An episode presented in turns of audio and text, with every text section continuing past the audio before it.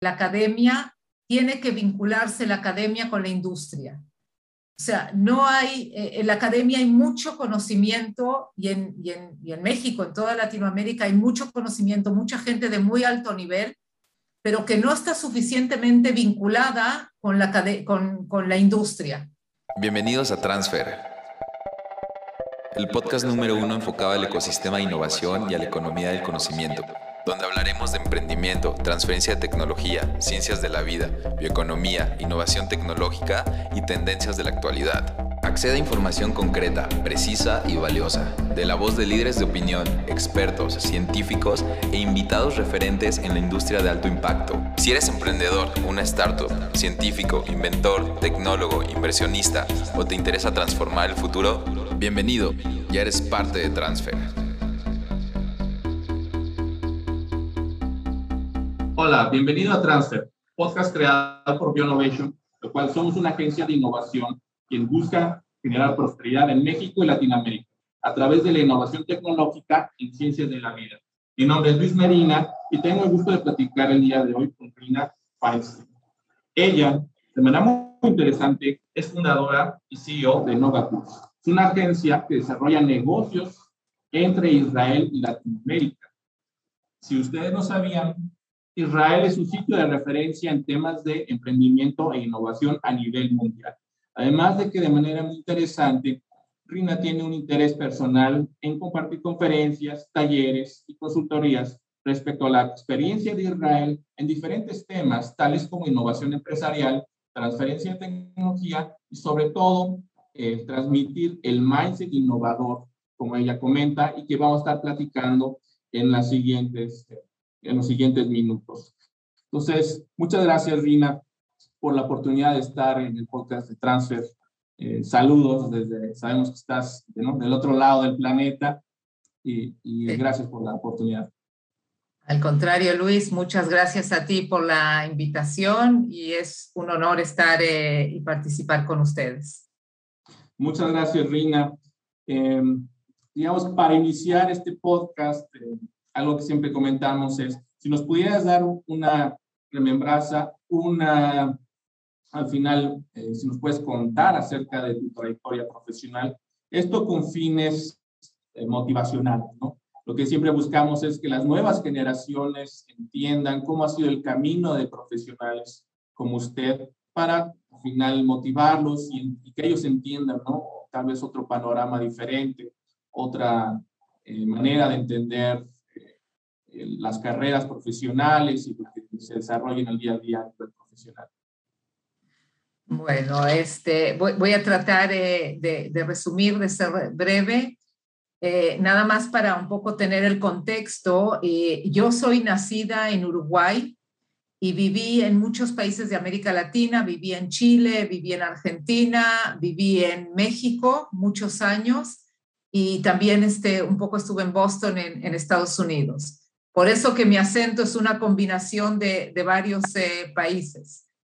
Em, a nivel profesional, ya mi formación profesional es en Israel, em, donde estudié una maestría en investigación en psicología. Eh, y a partir desde los principios de mi carrera fueron en el área de eh, investigación de mercados. Y trabajé muchos años en este área eh, y, lo que pasó fue de que el ecosistema de innovación de Israel como que me atrajo. Se me, hizo, eh, como muchos de mis colegas, eh, fue un, un, llamado o hay este, algo en el ambiente que es, es, es, muy interesante tener tu propia startup, crear tu, tu emprendimiento y eso nos atrae a todos. O sea, hoy eh, cualquier eh, mamá quiere que sus hijos sean emprendedores en tecnologías porque ven un, muy buen futuro.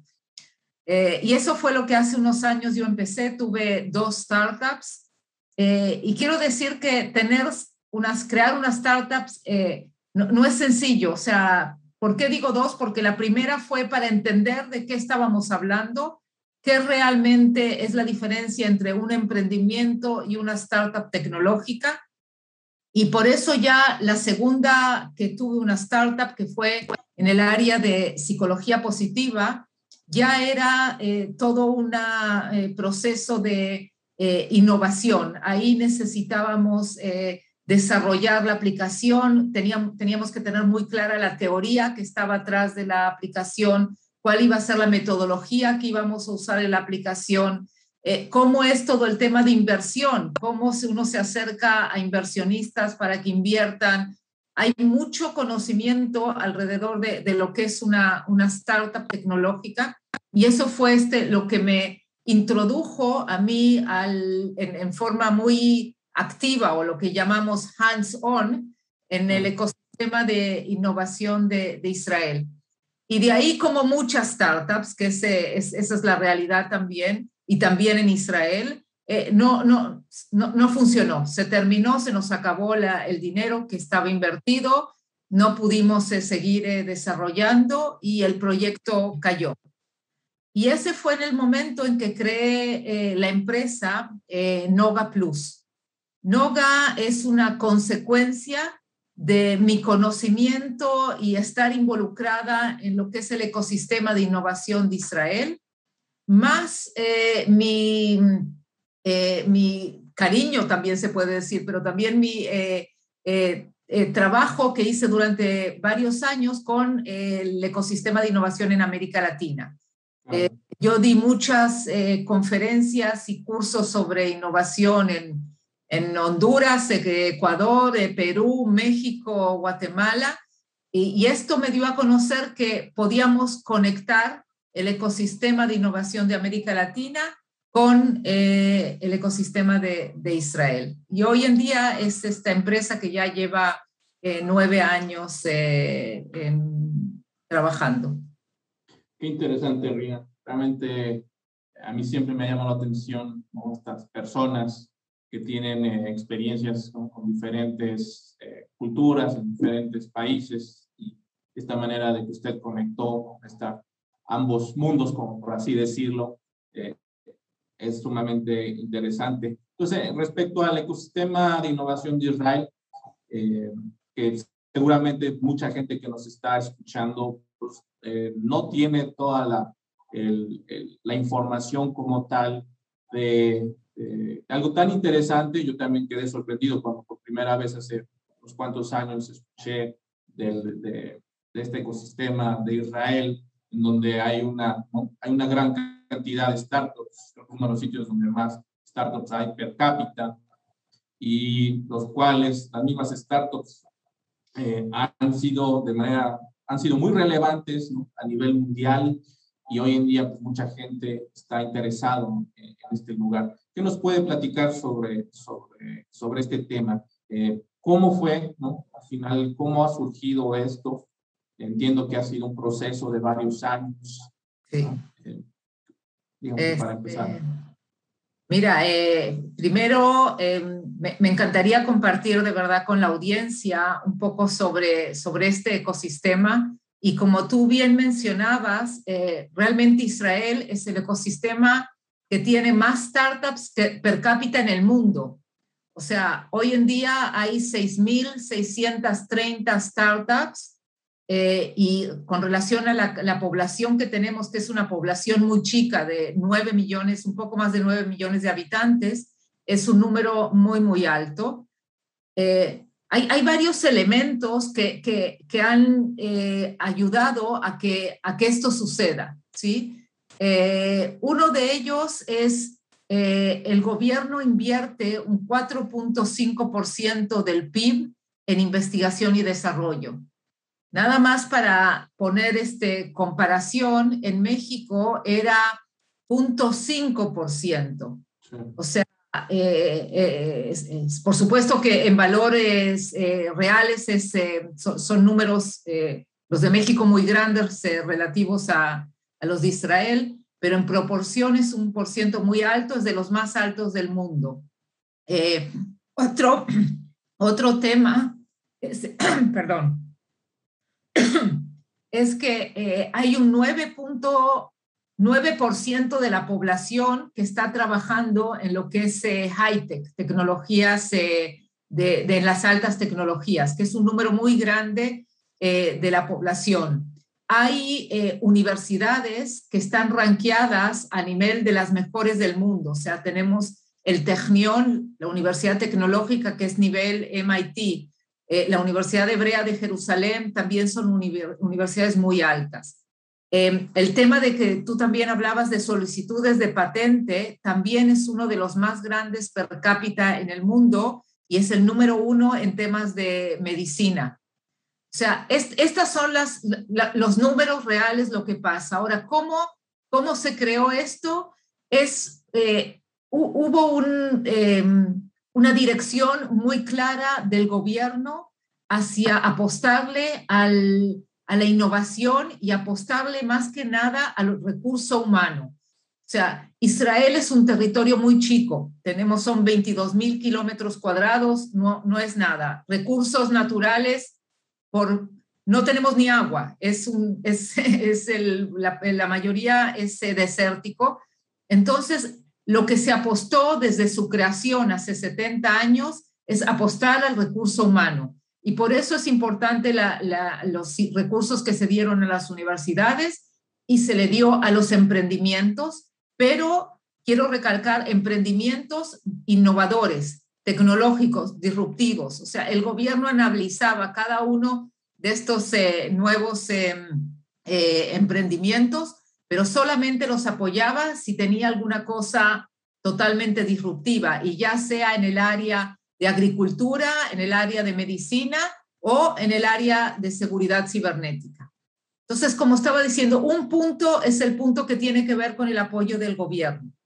Hay otro punto que también me es importante aclarar y, este, y, tiene que ver con a veces em, predisposiciones o, o, conceptos que tenemos, es el papel que juega el ejército de Israel en el tema del emprendimiento. El ejército es un ejército tecnológico, o sea, para poder ser em, de alto nivel, tiene que tener un, desarrollo tecnológico muy alto. Y para esto, eh, lo que hace es, eh, primero que el ejército es obligatorio para todos hombres y mujeres entre 18 y 20, 21 años. Y el segundo punto es de que el ejército para sus unidades especiales de desarrollos tecnológicos, lo que hace es desde los 16, 17 años, ya está escogiendo a las mejores mentes en todo el país. Entonces, las absorbe, las eh, capacita y estos muchachos y muchachas son los que están desarrollando las nuevas tecnologías, ya sea a nivel de eh, armamentos o eh, seguridad cibernética. Y la consecuencia de esto es de que estos muchachos saliendo de sus tres años de ejército obligatorio, se van a la universidad ya con unos conocimientos y experiencia muy grande que eh, la universidad eh, les da la parte más teórica, pero después, atrás de ellos están Google, Intel, Facebook, todas las grandes empresas que los identifican y se los llevan para que desarrollen sus tecnologías. Estos mismos muchachos son quienes van a aprender lo que es trabajar en una empresa tecnológica de alto nivel y que después van a crear su propia startup. Así es como tenemos eh, los casos de Waze o de Mobileye. Grandes empresas que Waze que todos conocemos, Mobileye son los coches autónomos que fue comprada por Intel. O sea, esto es una de las consecuencias que el ejército como eh, eh, fuente que impulsa al emprendimiento tecnológico. Eh, otro punto, y con esto es para no, no, no ampliarme demasiado, otro punto es algo que tú también mencionabas al principio, es el mindset que tiene el, el, emprendedor israelí.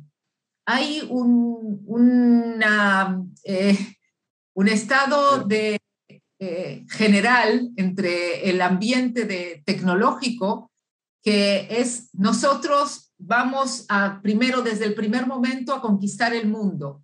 O sea, no se va a hacer una empresa que dé soluciones para Israel, sino que desde el primer día se va a mirar cómo se va a dar una solución para todo el mundo. Y ya estoy hablando también de soluciones de, que, hoy es, es, un tema muy conocido de, impacto, de alto impacto, o sea, una solución una, que, que venga a, a, dar respuestas a problemas eh, que hoy eh, nos acosan a todos, que ya sea de como economía circular o este, cómo mejorar este, los temas de agua, eh, a todo nivel. Entonces, este es el emprendedor que tiene una meta desde el principio, que quiere irse en lo grande y impactar en, con su solución a todo el mundo.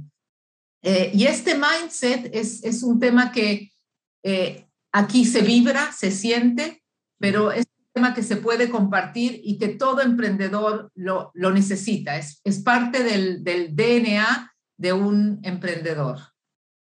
Definitivamente, Rina, compartimos. Eh, eh, eh, es algo que necesitamos nosotros en Latinoamérica entender, porque siempre es bueno, gente que ya, o ecosistemas que ya han pasado por esto, que tienen más experiencia, siempre es bueno ¿no? voltear a ver qué están haciendo otros lugares y ver qué cosas podemos eh, tratar de replicar. No todo, como dicen, no todo eh, en el mundo del emprendimiento dicen, no, no puedo ser Silicon Valley, hay cosas que se pueden copiar, digámoslo así, pero no, no, va a ser lo mismo, ¿cierto? Hay muchas cosas que, que como le llaman, ¿no? algo tropicalizar.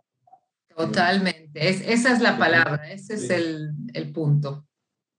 Por ejemplo, Rina, usted nos, puede platicar de alguna startup eh, que usted eh, le llame mucho la atención eh, allá en Israel, algo, alguien que estén desarrollando de manera importante, interesante.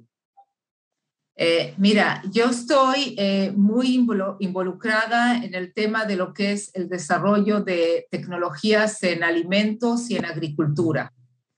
En el tema de desarrollos de alimentos hay lo que se llama las proteínas basadas en plantas. Es un tema que se está desarrollando mucho. Y aquí en Israel hay muchas tecnologías que están desarrollando eh, chícharos, eh, ejotes, eh, porotos, basándose en todas estas plantas eh, creando proteínas y esto es por la misma visión de que en unos años vemos que no, el mundo no va a dar abasto para, para alimentar a, toda la gente que, que, va a haber en el 2050, se hablan de billones de personas. Entonces, este, este es un tema que se está desarrollando mucho y hay otro tema que Israel hoy en día es, es el número uno por, por la cantidad de, de, startups que tiene, es lo que es la eh, carne artificial, o sea, desarrollo de carne basado en células madres de la vaca y se desarrolla en el laboratorio y de ahí se crean este, los, los pedazos de carne que parecen, huelen y saben igual que, que, que la carne. Eh, y esto, por ejemplo, un ejemplo es una empresa que se llama eh, Alpha Farm, es una empresa israelí que hace menos de un mes, hace tres, tres semanas, eh, se invirtió, invirtieron en esta empresa 100 millones de dólares. O sea, y, nada más es alguien que todos conocemos, Leonardo DiCaprio, fue uno de los inversionistas en esta ronda invirtió en esta empresa israelí, pero no, no él por, por ser este quien es, sino por el, el, los inversionistas entienden de que hay un desarrollo muy grande y que el ecosistema aporta a este desarrollo y que estas empresas van a tener van a tener éxito, o sea, no, no, no le apuestan a otras, sino a que vayan a tener éxito. Y esta es una empresa de que yo los conocí, empezaron con tres, cuatro científicos eh, en los laboratorios y hoy ya son equipos que eh, están eh, en todo, o sea, aquí en Israel tienen su, su, investigación, su base de investigación y desarrollo, pero van para venderle a todo el mundo. Qué interesante, Rina. ¿Habrá otros temas también que estén desarrollando allá en Israel, otros sectores? Claro, o sea, este es el, sector que, que, eh, he estado últimamente trabajando, pero hemos trabajado el sector de seguridad cibernética, Israel número uno en el mundo en tecnologías de seguridad cibernética. Y tecnologías de este nivel hablo para eh, infraestructuras, que hoy en día eh, los hackers pueden llegar a atacarnos eh, los, el tema de electricidad, el tema del gas, el tema del agua, el tema de transporte. O sea, hoy en día ya no es, la seguridad cibernética no es nice to have, no es algo bueno para tener, sino que es indispensable a nivel de gobierno, a nivel de ciudad y a nivel personal. Hoy todos, a, la mayoría de nosotros en algún momento nos han hackeado el teléfono o, el, el, correo eh, y hoy en día es, esta seguridad es básica eh, a nivel personal o a nivel de, plantas de producción. Una planta que produce eh, comida, que produce hierro o que produce telas, puede un hacker entrar a su maquinaria con lo que llamamos el Internet de, las Cosas, IoT, y si no tenemos buena seguridad cibernética, eh, no, no, no, no, van a poder seguir eh, produciendo. O sea, este es otro tema. Otro tema, como dije al principio, es el tema de medicina. hay muchos desarrollos de medicinas y desarrollos de medical devices que también este, eh, se, están eh, haciendo a grandes escalas eh, hoy en día. Y, podría seguir numerando temáticas, pero yo creo que lo importante es, es, ver que Israel en las distintas verticales, como algunas de las que nombré, ya sea alimentación, agricultura, seguridad cibernética, medicina y eh, industria 4.0 es, es, está liderando en esos temas, siendo un país tan chico como es. Sí, eh, definitivamente, Rina. Eh, eso nos, me, lleva a esta pregunta. Al final, usted al crear Plus está ¿no? siendo ese puente muy interesante entre el ecosistema innovación y emprendimiento de Israel y Latinoamérica. Eh, ¿Nos puede comentar un poco más sobre, sobre la empresa? ¿Cuál, es, eh, ¿Cuál ha sido la clave para tratar de, de, ser este puente entre ambos eh, ecosistemas? Sí. mira, em, yo creo que la empresa tiene como visión, como tú bien lo dijiste al principio, ser un conector y tratar de buscar las fortalezas de cada uno de los, de los lados. Hasta ahora hablé mucho de las fortalezas que tiene Israel y, cuál es el ecosistema, porque es algo que, me gustaría que, conozca la, audiencia, pero eh, el ecosistema de innovación de América Latina, de México en especial, tiene mucho también que aportar. Y, te voy a decir qué es lo que a mí me parece que es un punto muy importante en donde se pueden complementar uno con el otro.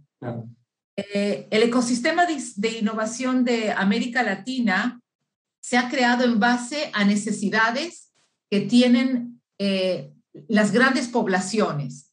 Las grandes poblaciones, las grandes empresas, todo es en grande. O sea, cuando hablamos de México, hay mucha gente, ahí hay mucho eh, necesidades que, cubrir. O sea, hay un conocimiento de cómo manejar eh, las cosas en grande.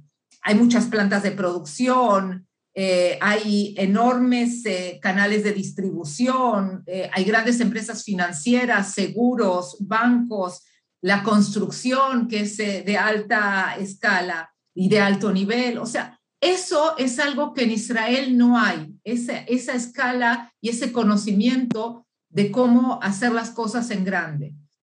Eh, y, eso, eso, eso significa mucho saber de cómo son los procesos y de entender las necesidades. Yo creo que eso es algo que puede ser complementario para lo que se desarrollan tecnología, las, tecnologías que se desarrollan en Israel. O sea, como te estaba diciendo, el, eh, este, el, tema de, de, carne artificial, hay mucho conocimiento, hay mucha tecnología, pero no hay una empresa o empresas grandes en Israel que produzcan cantidades, porque al final somos poca gente y, no hay un consumo tan alto. O sea que para, para que esto sea, eh, se, se, pueda llegar a lo que es scale up, se necesita el conocimiento que tienen aquí las, las empresas, los productores, eh, los gobiernos, que es cómo manejar las cosas eh, en grandes números. Y nosotros en NOGA, eso es lo que sabemos. Sabemos cómo conectar las necesidades y los conocimientos que tiene el mercado latino con los conocimientos y la innovación que tiene eh, Israel. Y ahí es donde eh, hemos estado trabajando y, hay empresas grandes que, con las que están, latinas con las que estamos trabajando. Qué interesante, Rina. Digo, eh, supongo que al menos platicar con las empresas latinas a veces puede ser complicado, ¿cierto? No todas están dispuestas ¿no? a tener esta, hacer estos, eh, esas actividades como puede ser de innovación abierta, ¿cierto? Donde poder adquirir tecnologías de fuera, ¿no? que es una tendencia que tal vez las empresas lo saben, pero no están a, a veces eh, reacias, ¿no? Eh, quieren seguir de manera tradicional y tal vez cuando se dan cuenta que necesitan eh, hacer un cambio importante en la empresa, puede que ya sea muy tarde. Yo siempre damos estos ejemplos de blockbuster, ¿cierto? Donde se realmente no tuvo esa visión para poder eh, ver qué estaba pasando y al final hacer los cambios importantes. ¿Cuál es la diferencia, Rina, entre platicar con un empresario latino y el, el israelí? ¿Cuál es la manera, cuál es el, para poder realmente hacer este, este, este puente? ¿Cuál es, el, eh, ¿Cuál es la oportunidad como tal? Eh, mira, el, el, empresario israelí es muy directo. O sea, la, la, forma de hacer negocios es, vamos a hablar cinco minutos sobre el tiempo y, y cómo estás y, y, después de los cinco minutos ya directo al grano, este, a ver si hay aquí un negocio o si no hay. El empresario mexicano eh, es otro estilo, tienes que ir a desayunar y tienes que platicar y tienes que ir a comer, eh, tiene que conocer, tiene que tener confianza, o sea, es, es, es, un, es un tiempo, un tempo distinto. Ahora, eso no quiere decir que hayan excelentes negociadores mexicanos como excelentes negociadores israelíes, pero el tempo es muy distinto. Y eso hay que saber cómo manejarlo, porque el, el, mexicano se puede llegar hasta ofender de esa, esa rapidez o ese, esa falta de paciencia que tiene el emprendedor israelí. Y el emprendedor israelí no va a entender para qué necesita darle tantas vueltas. O sea, eh, eh, es un tema cultural. el, el, el, mexicano o el latino necesita confiar en la persona con la que está, necesita eh, eh, conocerlo y, tenerle, eh, eh, ver, ver, cuáles son sus contactos, de dónde viene. Y, y eso, eso, es una gran diferencia entre, entre un, un empresario israelí con, con un empresario mexicano.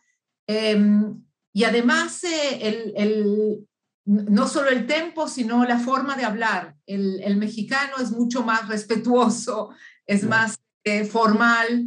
El, el, israelí es más eh, eh, informal en, en, el buen sentido. Inclusive la palabra informal tiene interpretaciones distintas en, en Israel que lo que tiene para México. Em, la forma de, de, hablar es distinta. Pero por otro lado, se han hecho muchos negocios y se siguen haciendo muchos negocios entre uno y otro. O sea, es, es cosa de que haya una necesidad y que sea un win-win para los dos lados. Claro. En ese sentido, ¿usted cree que, digo, comentó de manera particular eh, de mexicanos de México y, y también, bueno, en términos generales de, de Latinoamérica, ya teniendo usted la experiencia de haber vivido en diferentes países latinoamericanos, ¿Cree que hay diferencias entre los mismos latinos eh, en estas cuestiones del mindset y, poder hacer negocios? Sí, o sea, la, respuesta es de que hay diferencias, pero hay una cultura ibero-latino eh, que viene ya de España y viene de, de, de, de donde eh, la, madre patria, o sea, sí hay un, eh, un tipo de unidad entre los diferentes países de América Latina, pero no es lo mismo hacer un negocio en México que hacer un negocio en Chile o hacer un negocio en Argentina o en Colombia. Los chilenos son mucho más estructurados, tienen este, su forma de cómo trabajar.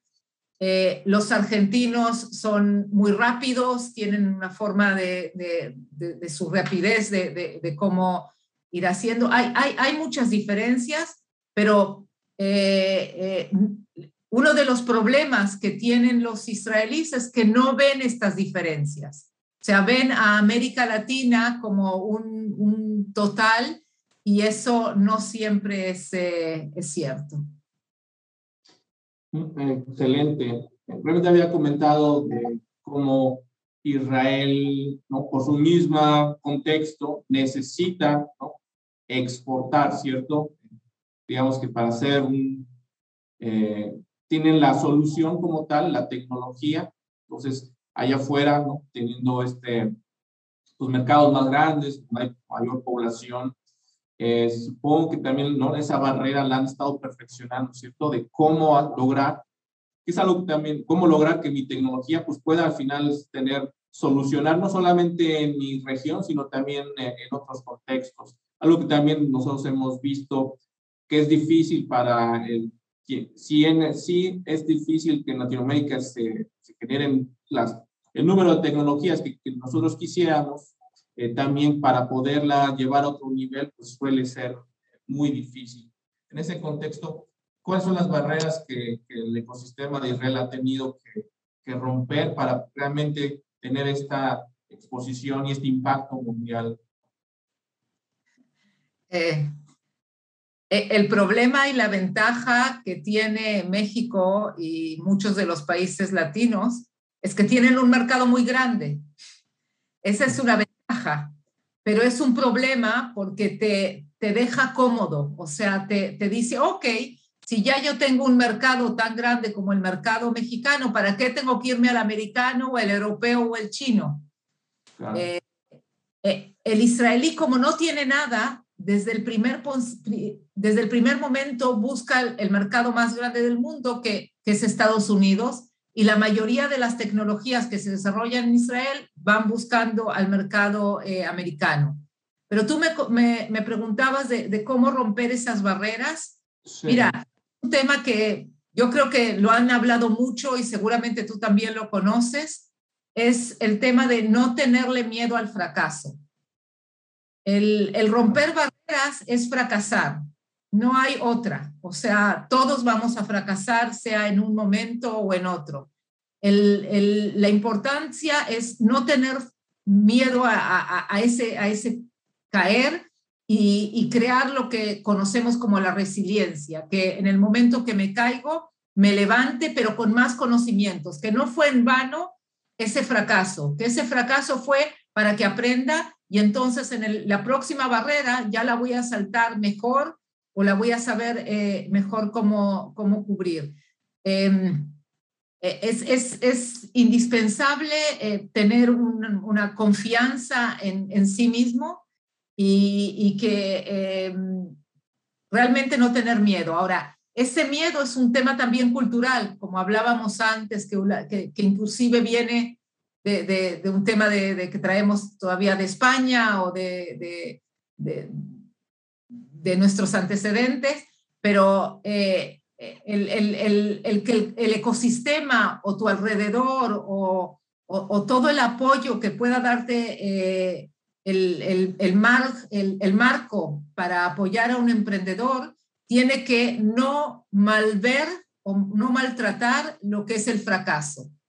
Y eso todavía en las culturas latinas eh, es, es, algo que, que hay que, ver cómo está cambiando, pero todavía no es suficiente. Y creo que esa es una de las barreras culturales más eh, fuertes para los emprendedores locales eh, de América Latina. El uno es que tienen suficiente mercado y entonces no ven un tema global.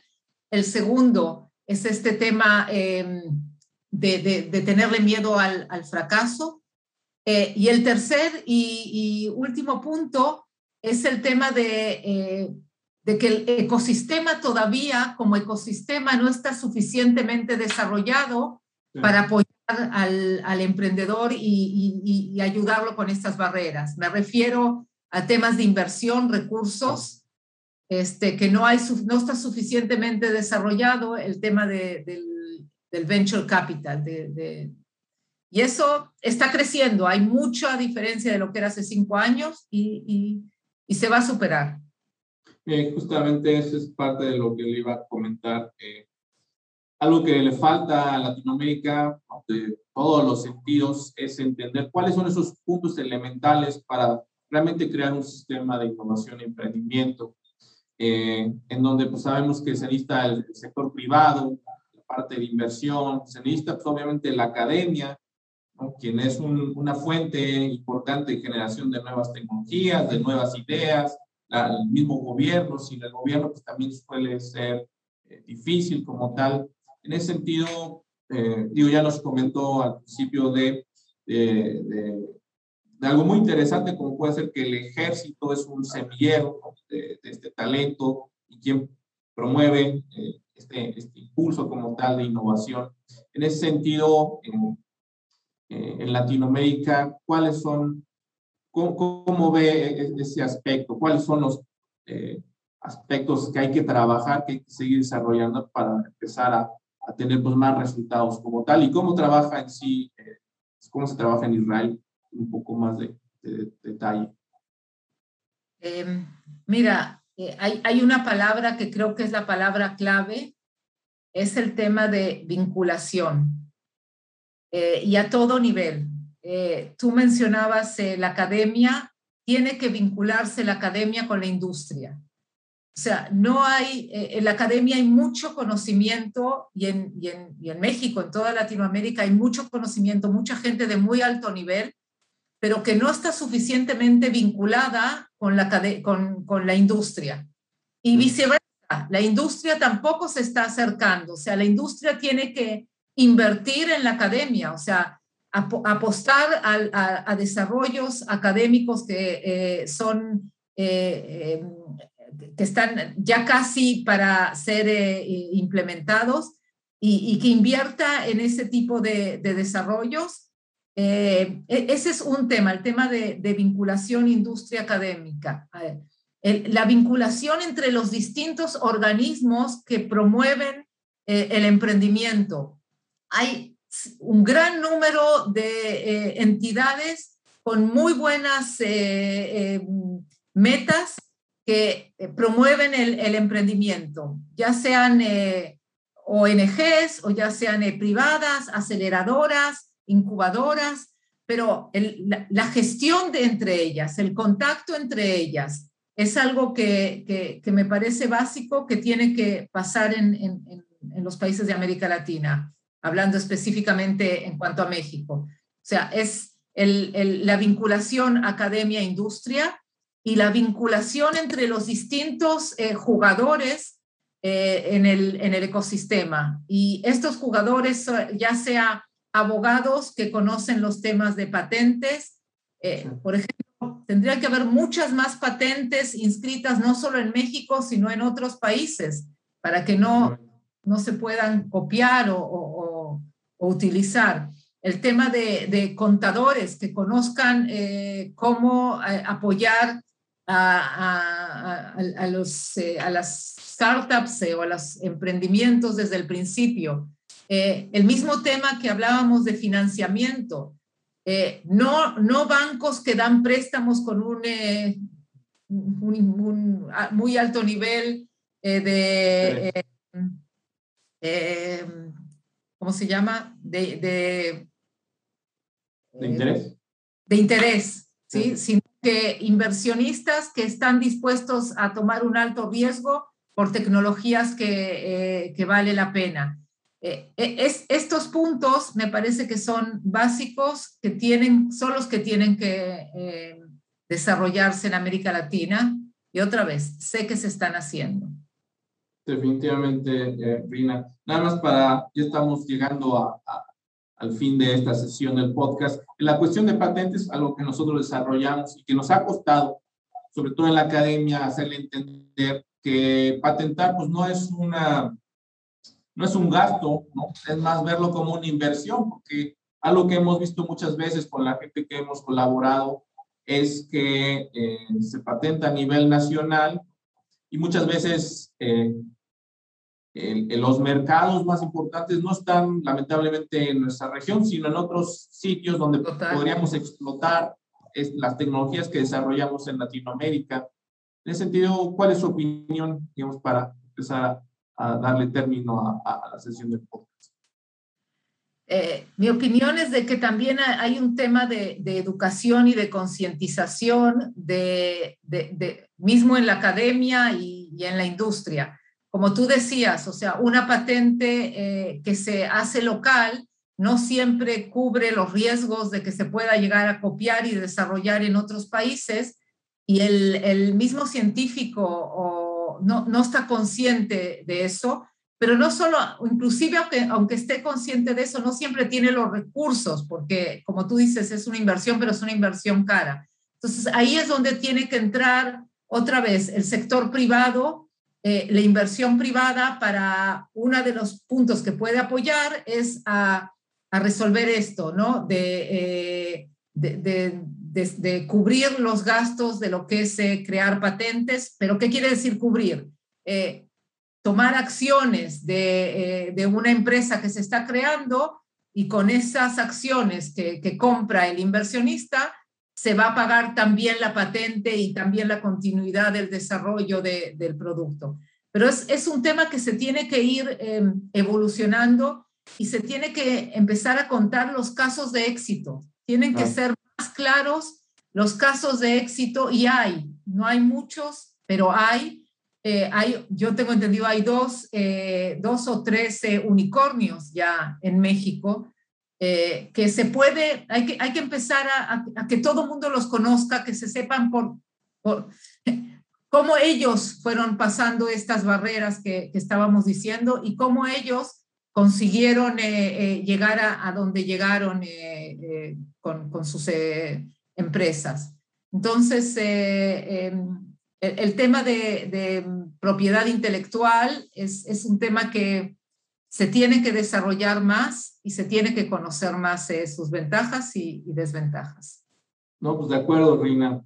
estamos llegando al final de esta sesión del podcast. Realmente ha sido una charla muy amena, donde hemos podido eh, conocer un poco más del ecosistema de innovación y emprendimiento de Israel y cómo usted está liderando esta, eh, esta oportunidad de crear puentes ¿no? entre Latinoamérica e Israel. Decíamos que más, más empresas, más personas pudieran crear más puentes realmente en, en otras eh, regiones como tal. Creo que esa es una, una oportunidad muy interesante y realmente ha sido, es muy admirable lo que, lo que está realizando en pro de ambos, ambos ecosistemas como tal.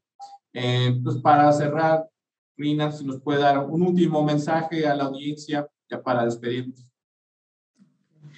Eh, mira, lo, que me gustaría es decir de que hay empresas, eh, grandes empresas que están buscando estas tecnologías, están innovando. O sea, nosotros trabajamos con Grupo Bimbo ya hace varios años y están eh, al tope de la innovación en temas que tienen que ver con alimentación, con logística, con industria 4.0. Nosotros trabajamos también con Sigma Alimentos, con la empresa Axtel. O sea, hay empresas que están conscientes de que, como tú decías, eh, el, el, nuevo mundo, el, el mundo post-COVID, eh, tiene que innovar. No, no, hay, no queda otra opción. Hay que digitalizar, hay que hacer esta transformación digital, digital y lo que yo invito es eh, a quien esté interesado y podamos apoyarlos en esta conexión entre América Latina e Israel, más que eh, dispuestos eh, a hacerlo. Excelente, Rina. Pues muchas gracias por su tiempo. ¿En dónde pueden, digamos que cualquier audiencia que esté interesada en comunicarse con usted, puede contactarla. ¿Nos puede decir alguna red social? Tenemos, este, primero está nuestro sitio, que es eh, Noga Plus, todo junto, eh, nogaplus.com. Eh, tenemos nuestro sitio, estamos Noga Plus Israel América Latina en Facebook y también estamos Noga Plus en eh, LinkedIn. Están todos más que invitados. Y si no, un mail al info, eh, info arroba nogaplus.com. vamos, contestamos todos los mails que nos llegan. Excelente, Reina. Pues muchas gracias por su tiempo. Ha sido una charla muy amena. Y bueno, eh, con esto terminamos la sesión eh, de hoy. Eh, no, ahora sí que para finalizar, esto ha sido Transfer, el podcast de Bionovation. Y síganos también en nuestras redes sociales, también como, como también para Noga Plus. Y nos estamos viendo en el siguiente episodio. Muchas gracias.